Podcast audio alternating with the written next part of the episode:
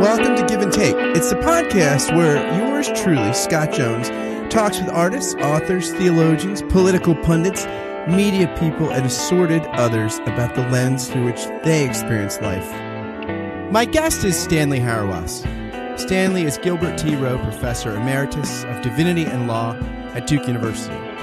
One of America's best known and most highly regarded living theologians, he's the author of many notable works, including Resident Aliens, Living Gently in a Violent World, and Hannah's Child. His most recent book is The Character of Virtue Letters to a Godson. They're actual letters he's written over the past 15 years to his actual godson. These letters are full of timeless wisdom from a renowned theologian on a life well lived. I give you Stanley Hauerwas. Stanley, welcome to the podcast. I'm glad to be here.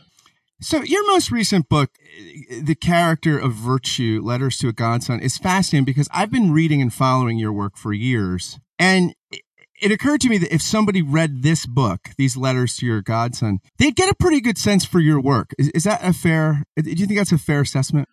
I hope it is. I, I think the book is somewhat surprising to the extent that my explication of the virtues locate the virtues in our everyday bodily life, which means the virtues don't fall from heaven, but come from our most essential nature, which means that those that have interpreted me as uh, denying the significance of the everyday, the natural aspects of what it means to grow into the Christian life. Um, I hope that this book uh, challenges that interpretation.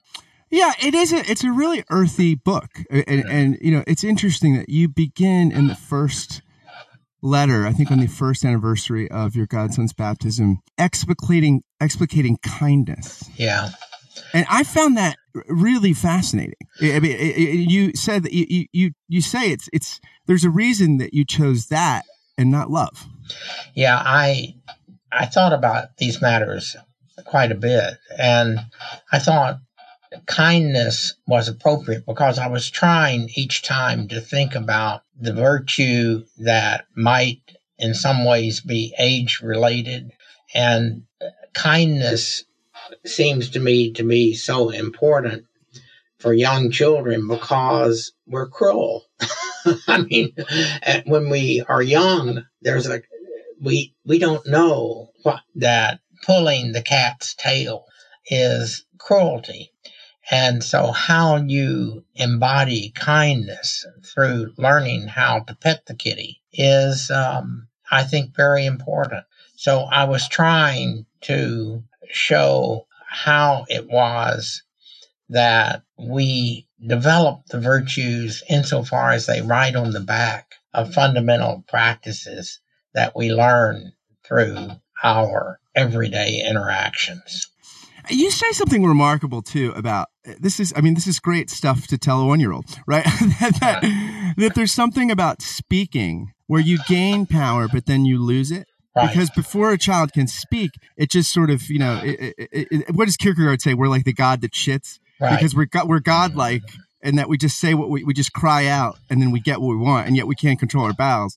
But you talk about when the child learns to speak, they gain power of self-expression, but lose power because then they can with be, that it becomes expectation, right? Right. They can be reasoned with. I um um that's so I think truthfulness is for the second year, and and I assumed and I'd seen Laurie and he was beginning to make fundamental Dada so so on sounds, and I do think it's the case that when you start learning to talk, you can be quote reasoned with, not now. and um, before you learn language, it's uh, uh, uh, and you better give it to me now or I'm going to squawk like everything. So there is a kind of loss of power that goes with learning to speak. And there's also an enhancement of power insofar as we then can say more clearly what we should want, not just what we do want. Yeah, you also you taught you have this great passage in the in the letter on truth. You say some people are so good at living lies, and the lies that constitute our lives often take the dreaded form of the half truth. They end up living out a, li- a life. They, they end up living out a life that is not their own. Self deception, which is a deeper reality than lying to ourselves, is a fate worse than death. Right. Eh, do eh, you you you you are very candid in the book about your own uh, uh, not being a paragon of the virtues you're always commending. Do you do you have? Can you think of times in your life where you feel like you were self deceived? You know, either personally or professionally. Where that was that is that a temptation that you've faced? Well, self deception is an extremely uh, hard concept to get a hold of because it's not lying to yourself. Because if you lie to yourself, you know that you're lying to yourself. So you're not self deceived. You're just lying to yourself. So I, years ago, David Burrell and I wrote an article on Albert Speer, Hitler's munitions minister, who was an architect. And he always thought the whole time that he was ha- having Nazi Germany run by developing these terrible weapons, he always thought, I'm just an architect. Well, that was a deep identity self deception. He was Hitler's munitions minister. And how much he was duplicitous um, in writing inside the Third Reich is um, it's very hard to know how to tell one way or the other about that. But we, using him as an exemplar, we argued that self deception is um, failure to spell out the projects and engagements one is in, involved exactly because if you spell them out, it would challenge your self understanding of who you are. So um, I'm sure I've been possessed by self deception, and I use the language possessed advisedly, but it's very hard to name it for many years, um, I was married to a lady who was very, very ill mentally. We now call it bipolar. And um, I told myself I was just trying to uh, make the marriage work. How much did it depend on me um, thinking uh, that I was afraid of failure uh, as part of the narrative that was carrying through in that way. That would be an example of how I probably was caught in some forms of deception. You told a stu- you've told this story a few times in writing, and I've heard you tell it in person. Where, that you were lecturing somewhere, and and and a pastor, and you were talking about the, the necessity of the church, I think, and you were like in the restroom after the talk at this Methodist conference, and this pastor said to you, well, where do you go to church regularly? And, the, and you said something like, well, you know, most on the weekends I'm out lecturing and I don't have a regular church.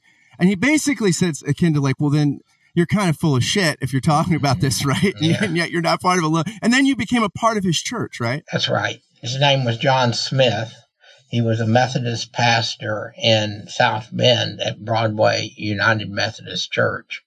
And uh, it was a hard Scrabble church, just barely surviving. They were about, oh, maybe 30 of us. And uh, he was a truth teller. And uh, I very much uh, uh, uh, am indebted to him making me part of that community. You say also in the truthfulness section, I believe, where, where you, you say to your godchild that it's often easier to forgive than to be forgiven. But that's the nature of the Christian life is one where you live under forgiveness. Is is the reason that it's harder? As I was reading, I was thinking, is it because when you for when you receive forgiveness, you're opening like self condemnation, you can do all by yourself, but living forgiven is is it harder because it, you're giving up the reins of your story to someone else? Yeah, absolutely. I mean, to be forgiven is to be given a life that is now fundamentally out of control because um, to be forgiven means someone has an account of you that is not your own account, but is probably truer than your own account. So, uh, to be forgiven is to, as you just put it, uh, discover that how to narrate your life is dependent on those who are ready to forgive what oftentimes is the unforgivable. So, um, yeah, I mean, that's been a, a theme um, for a long time. I contemporary Christians are kind of tingling masses of availability, uh, wanting to lay some forgiveness on people because it makes them feel superior.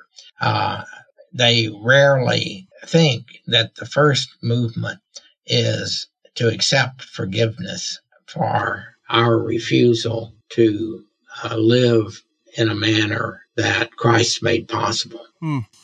You you also say you know it's interesting because you have one of the things you write about in in the book is friendship, and you say that to your godson that you hope that um, that that he'll learn to rejoice in the friends you discover. That, uh, it's just important to say, I hope you'll learn to rejoice in the friends you discover you didn't know you had through our friendship. For uh-huh. Christians, friendship is not a zero sum game. We believe our friendships make friendships with others possible.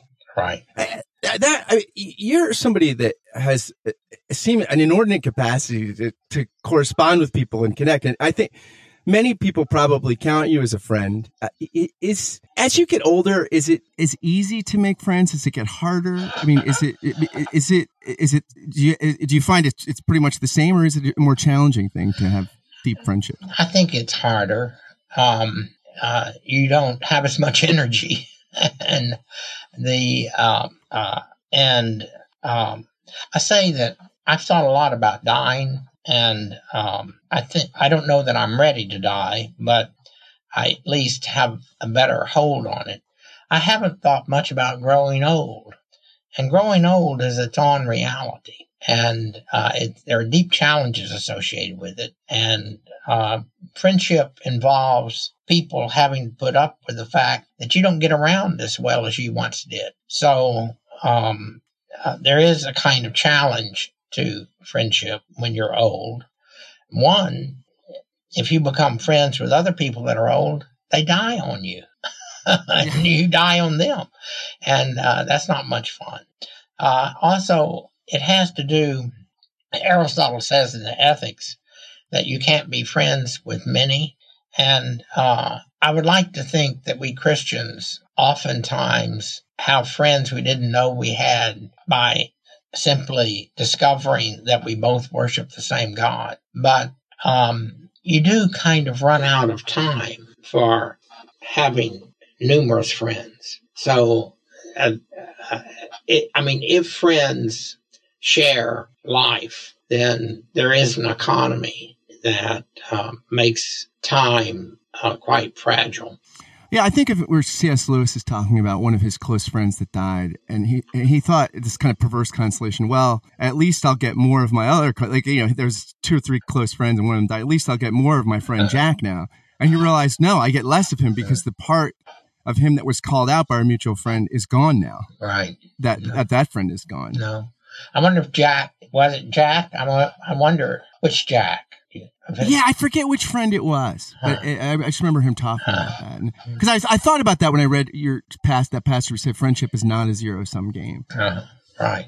No, I, I, I mean, when people say like, well, I can only have one child because I've only got so much love to give. Uh, I, I mean, it's not not the same as friendship, but the idea that love is a zero sum game or that friendship is a zero sum game, fails to appreciate how those relations create time and space that expands the possibilities of more friends and more people we can love and that can love you, us. You said you think a lot about death. Do you think about the afterlife? No, no. I, do you do you do you do you uh, you believe in it though? Do you think you think is it something you confess as a Christian? Hey, part of the creed. Yes, God has promised us an ongoing life with God. I I simply don't speculate about what that might mean. I just don't know what how you would do that. you you're someone who again has has a lot of friends, has made a lot of relationships over your professional life, and are there people that have become friends that originally you regarded as more adversarial, and they wound up becoming friends? I'd like to think Jeff Stout and I are good friends, uh, and of course he's been very very critical of me, um, but I respect um, uh, his passion uh, and his intellect and his scholarship. Um, I'm, I think that's the best example I could give. Yeah, I took a couple graduate seminars. I mean, he's the best teacher I've ever studied with. I don't doubt that. I mean, he's remarkable. He's remarkable. Yeah. He's he's got such a extraordinary clear mind. I mean, it's it's just uh, it's it's. I love I love just to listen to Jeff uh, lay out a position it's it's uh, it's really a gift. Yeah, he's one of those teachers that he can state back to you exactly what you said, mm-hmm. and you think, "Oh, you agree with me?" No, I, I disagree, but he says exactly what you meant it to uh-huh. say. He, he never he I never saw him mischaracterize uh-huh. positions. Like right. he always laid them out with clarity and truthfulness. No, absolutely, a, a virtue, a real. If you if if you haven't watched his Giffords, do so. They're online and they're they're just brilliant. I, I remember he gave a lecture on David Hume once, and he perfected the Scottish accent. Right oh, really? it, it, was it was so brilliant. I mean, the guy would just do the. I mean, he was. Uh, yeah, it's funny too because I heard him do a lecture on Augustine that, that for undergrads. I thought was one of the best things. I was so moved. I said, Jeff, as a I know you're Nathan, but as a Christian, I mean, that's just the best picture of Augustine I've heard someone lay. And he said, and he turned to me and said, "All is grace."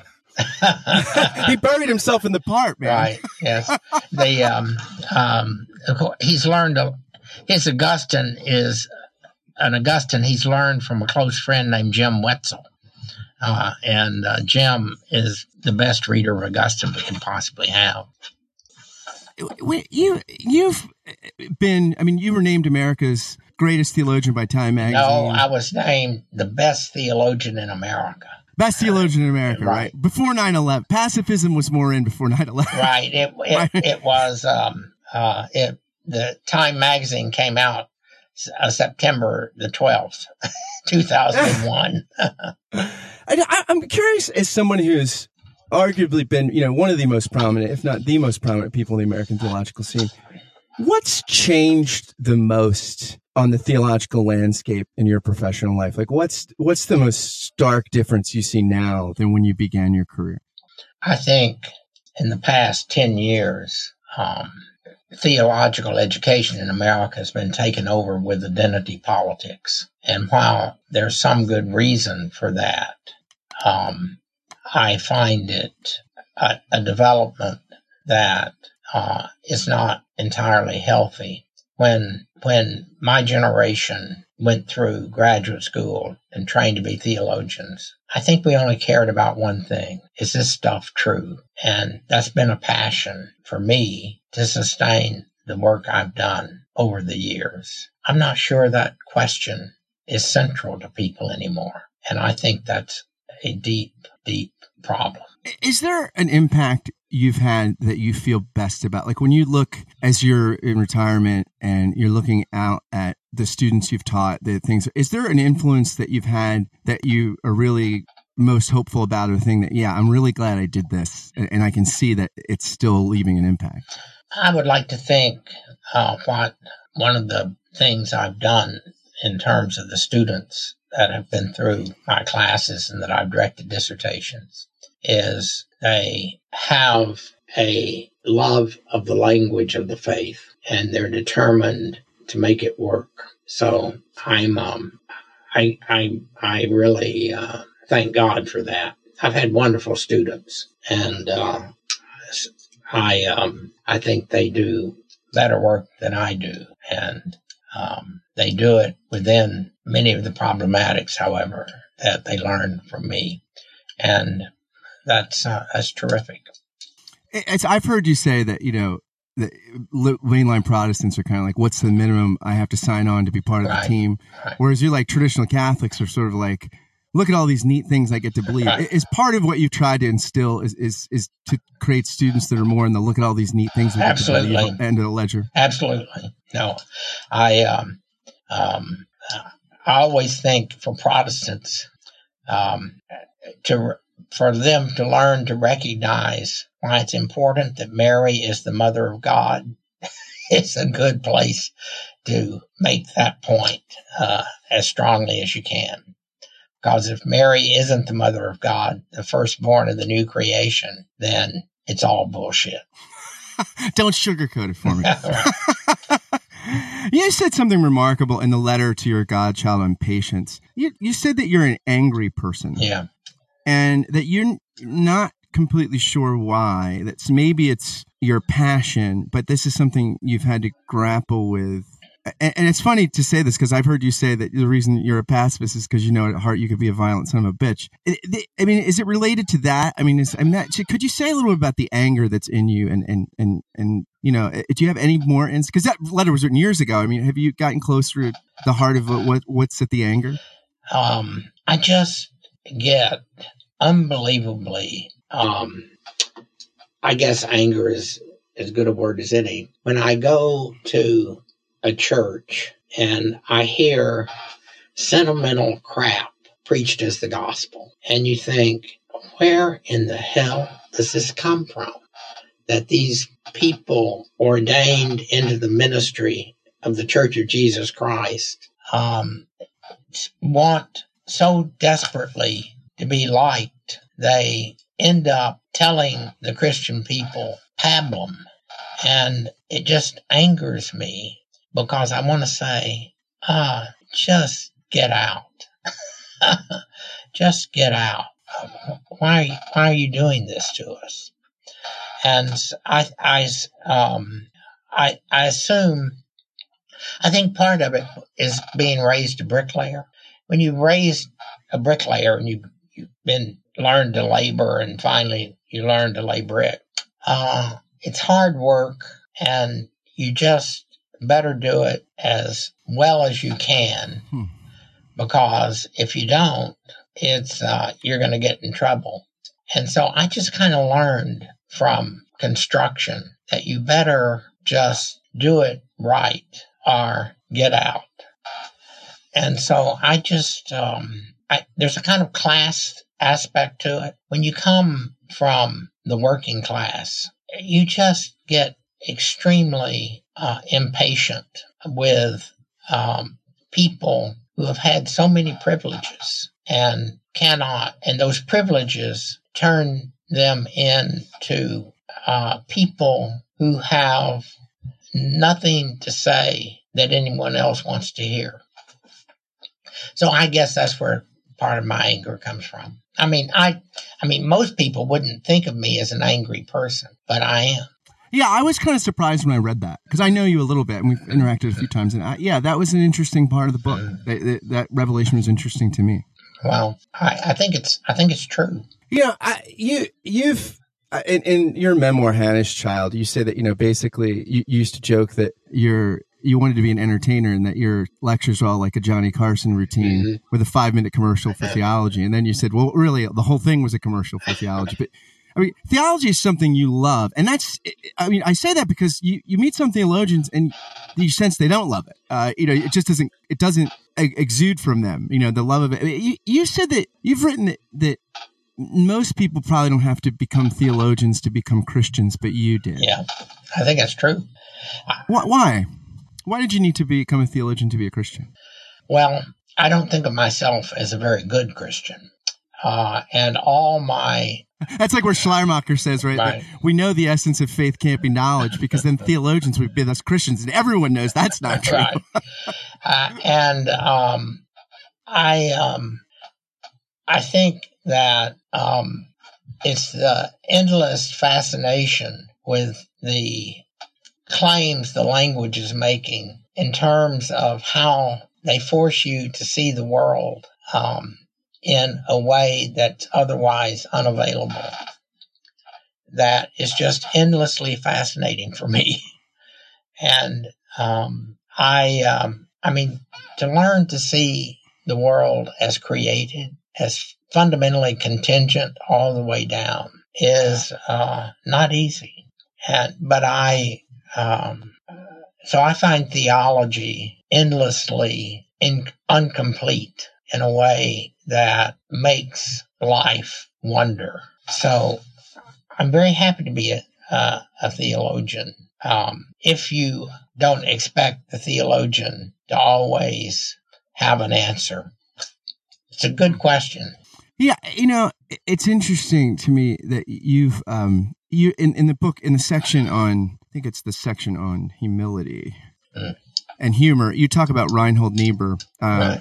and, and and how he was right to emphasize humility uh, for political engagement. I think a lot of people would look at you as kind of the anti Niebuhr. I am, but but but is but your pacifism isn't. Could you just say that you're a different kind of Christian realist in that because because I, one realism would be uh, Niebuhr's, but then you're always insistent that you have a kind of realist right. pacifism that says we, we we're not pacifist to make things come out right. right.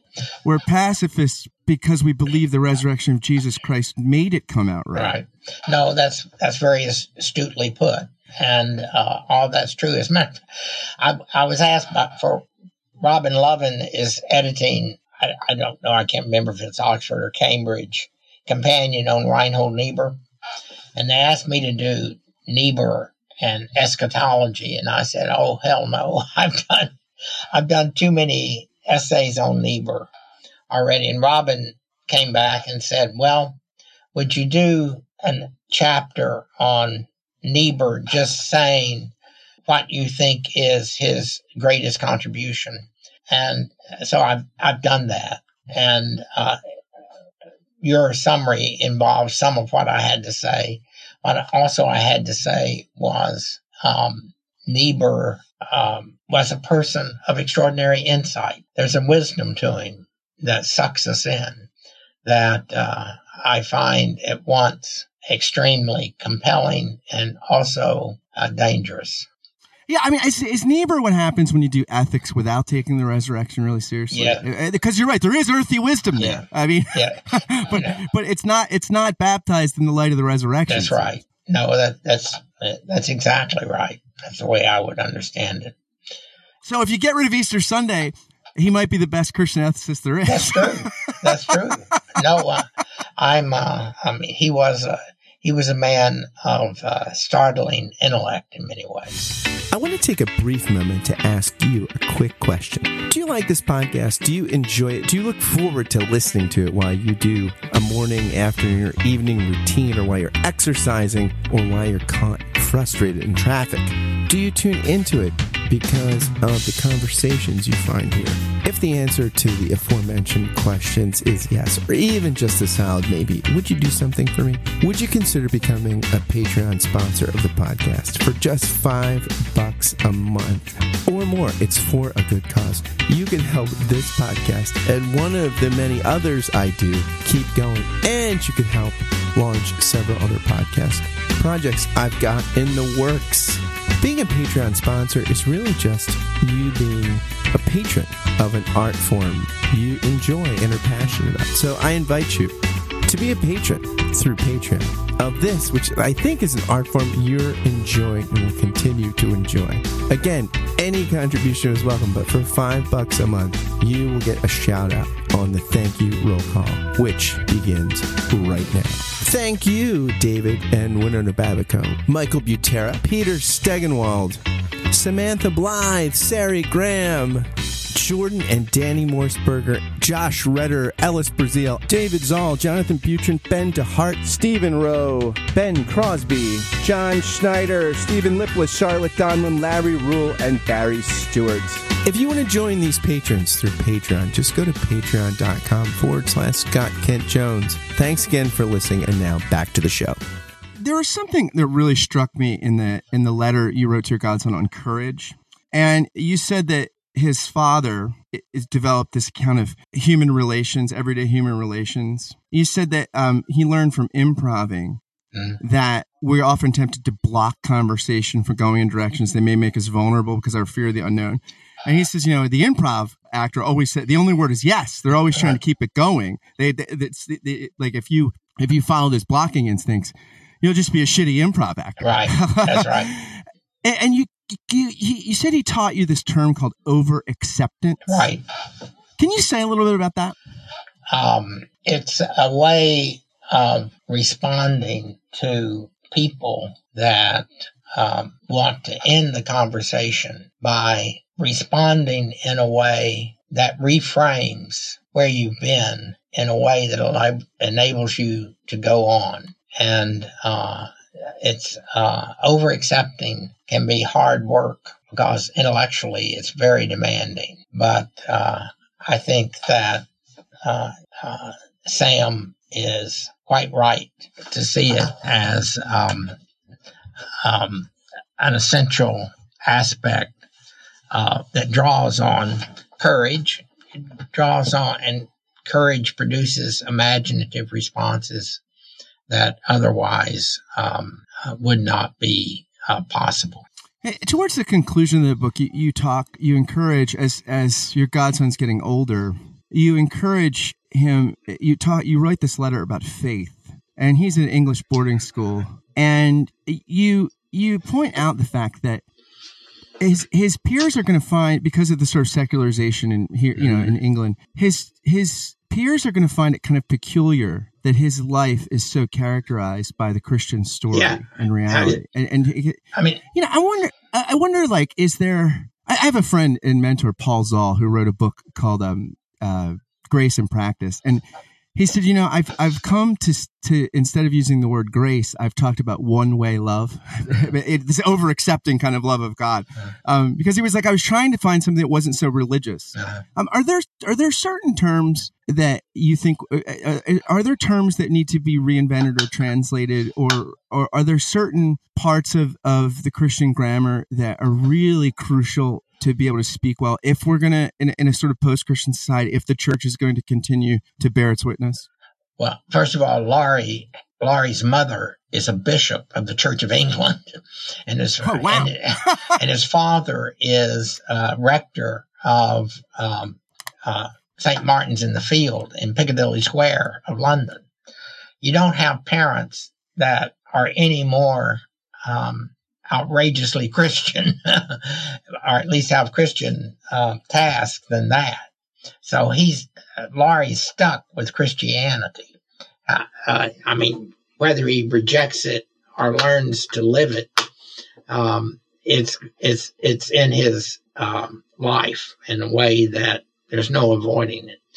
Um, um in terms of the question, however, I think um, there is a language that has to be uh, at the center of where we are today.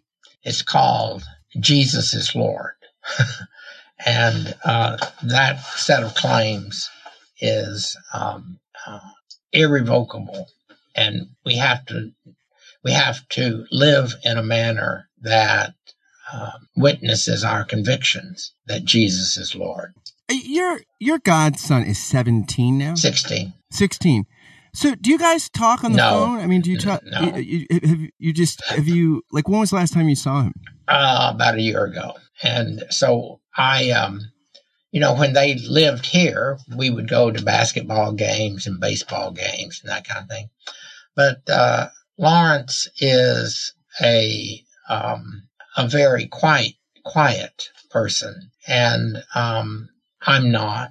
So you don't you don't want to force artificial relations that um, because you've written a memoir, because you've written this um, uh, book, um, you let things develop naturally.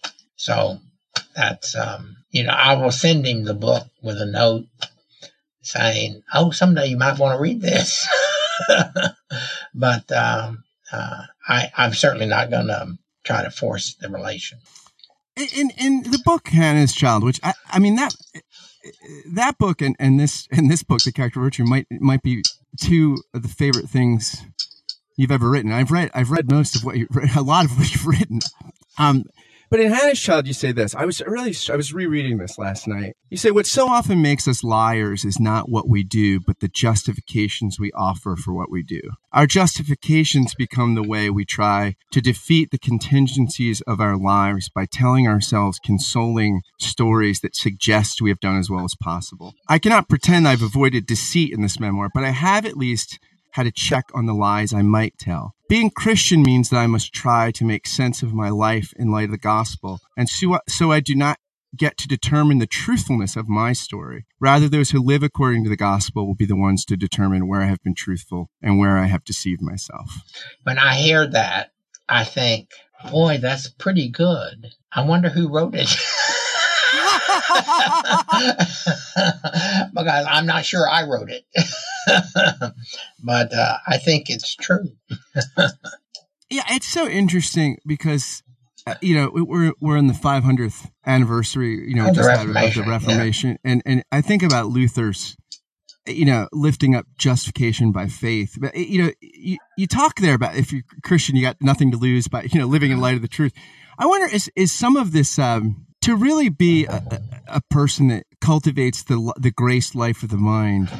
I, wonder what are the noetic, noetic effects of of the doctrine of justification in the sense of if we're justified by faith and not by ideas or identity politics or ideology, then we sh- would seem to have an easier time, right, in seeing where we're deceived or giving up ideas that have turned into ideologies and things like that, right? But but is that sort of self justification what locks people in to sort of cul-de-sacs intellectually and spiritually? Well, first of all, I'm uh, I do not like justification by faith through grace, uh, and and it became an abstraction in Lutheranism, uh, and um, it became, and as a result, it, it was the basis for the development of Protestant liberalism, in which uh, uh, our agency became central um, rather than Jesus Christ.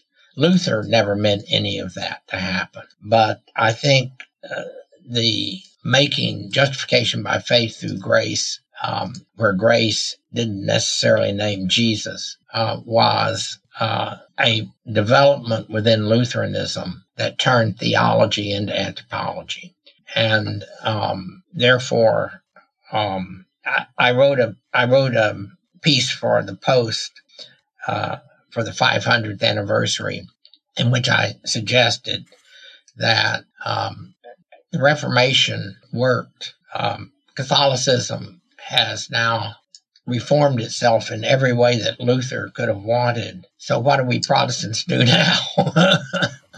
the the whole question of what is um, uh, the future. I mean, the very name Protestant names a protest movement within the Church Catholic that is about and should be about the reclaiming of our unity with one another.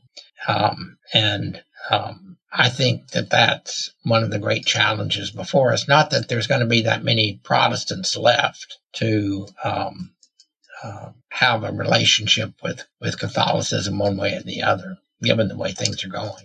Now, I want to ask you about something. Uh, before I ask you this question, I've heard it on good authority that you said you've given up the F word recently. Oh, I've given it up. I've, oh, it's been not just recently; it's been a long time.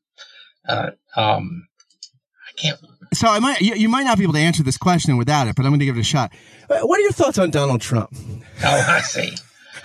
well, I I say I say I um uh, I can say the F word, but I cannot use it. Um, so I'm not going to say it even. But um, I think I think Trump represents the end of the American empire, and um, the crudity uh, is um, an indication of that. And it's going to be one of the great challenges for Christians over the next 50 to 100 years of how to stop an America that is losing its power from becoming fascist. So um, I um, I think it's very serious business that Donald Trump is president.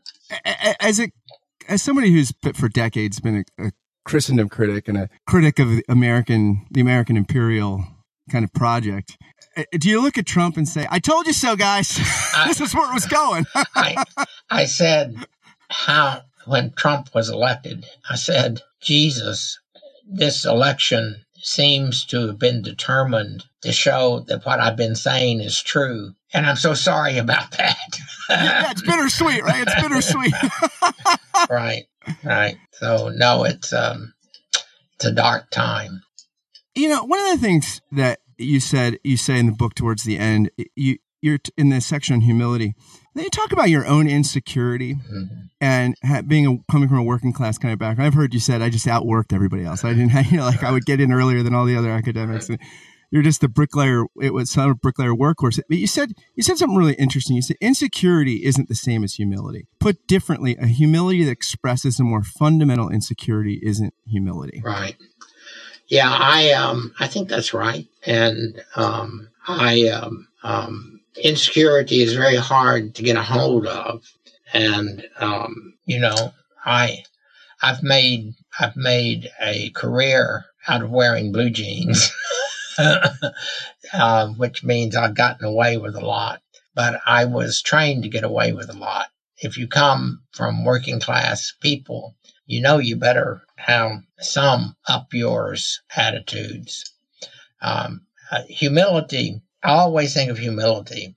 I think I, I, I can't remember if I wrote it. I think I did in that um, uh, chapter on humility about Frank Lloyd Wright Yeah, yeah, yeah, yeah. Where he was, he, he was, he was uh, uh, sued, uh, sued for it sued. Yeah, because one of his houses leaked. And when he was put on the stand, the um, uh, attorney said, Would you say who you are? He said, I'm Frank Lloyd Wright, the world's greatest architect. And when he got back to his lawyer's um, desk, the lawyer said, Oh, Mr. Wright, did you have to say that? It just turns the jury's teeth on edge. And he said, What could I do? I was under oath. I mean, that that's a kind of, uh, of uh, humility, namely an accurate assessment of one's character and achievement. you know there. Th- There was this article. There was a ser- series of articles, I guess, that the Christian Century ran for years, called "How I Changed My Mind," uh-huh. and people would write, you know, things that things, convictions that change, ideas that change. If you were going to write that column, what would you write? How have you changed your mind over time? I did write it, you know. I didn't read that. I, it, I didn't It read was that. years ago.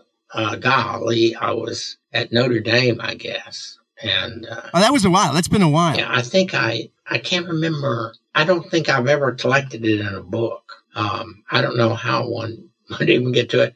I can't remember what I called it. I think it was something like the ethicist as theologian and why theology is crucial to how you think about ethics. Um, but um, if I were to write it, people think I've been told that they that people think I've become softer. Uh, I don't have a sense of that at all. Um, I think if I've changed my mind about anything, uh, it's probably uh, that theology um, needs to even be more serious than I've tried to do it, and we uh, we need even more to take up the intellectual challenges to the faith as true. So I think I don't know that's changed my mind. It's just where I think the emphasis even more needs to go. Yeah, Jeff Stout wrote. I think it, I think it was in Ethics After Babel. He he said that the problem with atheist, the problem with Christians like James Gustafson is they give atheists like me less and less in which to disbelieve. Yeah, that, that's a line. That's a line from um, Alasdair MacIntyre's "The Religious Significance of Atheism." I love I've used it. I've used it many times. Right. Yeah, it's interesting. Do you, does it, I remember Colin Gunton when he wrote the prom, second edition of Promise of Trinitarian Theology. He said, "Well, a lot's changed in theology. Now everyone's a Trinitarian." Right. but isn't it? int- I mean, it does seem like that kind of theological minim- minimalism of someone like Gustafson has fallen out of vogue. I think that seems to be the case. That seems to be the case. And, uh, I, you know, Jim was my teacher and I am extraordinarily fond of him, but I don't, I mean, obviously the way he does theology and the way I do theology are oranges and apples. But, um, um, it, it is, I've, I've thought of that recently that uh, other than maybe around University of Chicago a bit, that mode of doing theology just uh, doesn't seem attractive. Yeah, it's it's funny. I, I one of my teachers in seminary, Charles Partee, he was a Calvin scholar. Yeah, he said that he loved Tillich when he went to seminary until he got into the pastorate for five months and realized he didn't have anything to say. Right. he started reading Cullmann and all these other people and Barth and Brunner. But that's just interesting. I mean, I guess that's that maybe the minimalism only plays well outside of concrete church context. uh, it may. I don't know. I uh, Ralph Wood tells the same story that he was brought up on Tillich and then um, he got out and realized that uh, that was a dead end, and Flannery O'Connor saved him. You know, you know he, Karl Barth had you know, Bruce McCormack and others have talked about how Schleiermacher was kind of an alter ego for him. I mean, you know, we could argue whether or not Barth it, it was sort of reading Schleiermacher, thinking of Schleiermacher or Schleiermacher interpreters, but is there been an alter ego for you? Somebody that's like looming in the background that you're you're kind of working in relationship to, maybe over against. Would it be someone like Niebuhr, Reinhold Niebuhr? No, it's Barth. Wow. No, I, it, Barth has always been that for me, and um, um, I mean, I think Barth was a miracle. I don't know where he came from, and um, but uh, I just think it's uh, a remarkable achievement. What's the last good book you've read? Um, I think uh, Alasdair's new book, Ethics in the Conflicts of Modernity, is just brilliant. Everyone needs to read MacIntyre, Ethics in the Conflicts of Modernity. It is uh, an achievement that is unbelievable for a person to have written in their late 80s. Hmm. You're somebody that has no shortage of uh, fans and people who have liked your work, and also no shortage of critics. Yeah, right. Uh, who do, who's been your best critic? You think who, who which which critic have you thought? Yeah, this person, you know, they've got they're on to something. I think Stout would certainly be one of the people that I would name as the best critic. Um, uh, Robert Jenson raised some interesting questions uh, for me. Um, Jenson, America's great. Was he America's greatest yes, theologian no, before he died? Yeah, yeah, there's no question. Um, I think Jennifer Herdt is a good conversation partner. Um, hmm. You know, there some of my own students. I think have always been helpful. Yeah, like Barth. I mean, Barth didn't want Barthians, and you haven't wanted no Hauerwasians. And it is interesting as I've read a lot of your students. I mean, you can see your influences. And yeah, they they're often yeah, they, they're often friendly critics, yeah, right? Yeah, absolutely. Right. Which is no better thing. I mean, a teacher couldn't, I guess, as a teacher, especially a teacher of theology, you couldn't ask for anything better than a friendly critic as a student. No, that's right. No, because they, they probably understand you better than you understand yourself. You know, you have you talk again in the book about humility, and I, I, I remember you've you've said you've said the story a few times. You said that Will Willimon, when he wrote Resident Aliens with you, he says, "Damn it, Stanley, I'm going to make you famous." And you're kind of like, "Well, damn it, he did." Right. right. And I wonder what what was life after Resident Aliens like? Was was it different than before that book for you? Was there is because is, is was is there a different kind of Hauerwas when your reputation precedes you that much? Uh, no, but what does happen is um, uh, you know, the line that I use in Hannah's Child, I did not intend to be Stanley Hauerwas. Uh, that line comes from people um, responding to you uh, in a manner that they assume they know who you are because you're, quote, famous, and you don't know who it is they're responding to. and I find that um, uh, extraordinarily awkward and uh, oftentimes uh, it makes conversation and uh, difficult. I heard Rob Bell once say, I think in a podcast, he's you know kind of a this you know was was this big church pastor now. So he's a great communicator. But he said, you know, when he got on the cover of Time magazine, because you know he, that was iconic for him. he said, you know what? The next week they put someone else on the cover. right. Yes. I mean, if um, um, American fame, uh, you can be sure, will be short lived and destructive. and so I think I've been pretty successful in not being um, uh, famous and, and in terms of how to negotiate the alleged fame that I represent. As you're in retirement now, I mean, your most recent book again is, is beautiful, and I, I hope all listeners get the character of virtue. Mean, these letters that you've written are amazing. I'm wondering, what, what are you working on now? Is there another book project or yeah, something you're? There's what, a, what, are you, what are you doing? There's another book I've got coming out called "Discerning the Web" that uh, I've done. There's a wonderful Canadian named uh, Robert Dean who wrote a book for the life of the world, Bonhoeffer and Hauerwas. Of course, it's it's embarrassing to be compared to Bonhoeffer, but of course, I had a as usual a, a bunch of uh, essays and a ton of sermons, and I thought I'm just kind of tired putting this stuff together and then explaining, trying to explain to people why I've done it. I'm going to ask someone else to do it uh, if they would. Um, and so I asked uh, Rob if he would um, act as a kind of co editor to the book and write an introduction and an epilogue to it. And he's done it, and that'll be coming out from Cascade, I guess. I don't know, six months to a year. Um, then I've just done um, uh, three chapters uh, on um, Barth's Against the Stream and its relevance for today. Uh, I love that book um, of essays that Barth did uh, right right after the end of World War II and within the Cold War.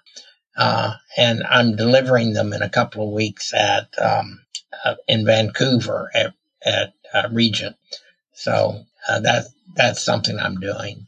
You know, there's so much Hauerwas out there. You almost feel guilty thinking that the world is waiting for me to do something else. But, um, you know, that's it's a habit. It's what I do. I guess I'll continue to do it. You mentioned Bonhoeffer, and and and you've written about Bonhoeffer numerous times. You write about Bonhoeffer uh, to your godson. Mm-hmm. Uh, yeah, I, I, there, there, are terms from like letters and papers like religionless Christianity, right? Which a lot of ink gets spilled on.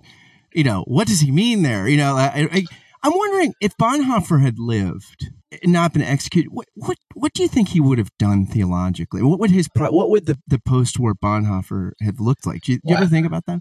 Well, if you read the ethics, um, I think it's pretty clear. I mean, he would have been an extraordinary um, political conservative, um, uh, almost reactionary, um, that worked very hard to uh, reinstill in German life normative Christianity um, um, religionist Christianity uh, in letters and papers, I think it's pretty clear if you read it in relationship to Sanctorum Communio. Namely, what he's talking about is um, Christianity without Christendom. And um, Christendom produces the category religion, uh, which is a bad category.